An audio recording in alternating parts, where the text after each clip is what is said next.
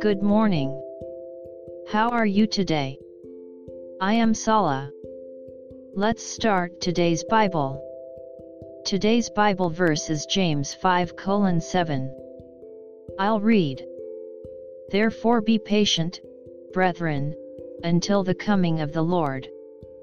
See how the farmer waits for the precious fruit of the earth, waiting patiently for it until it receives the early and latter rain. Amen. The farmer expects and waits.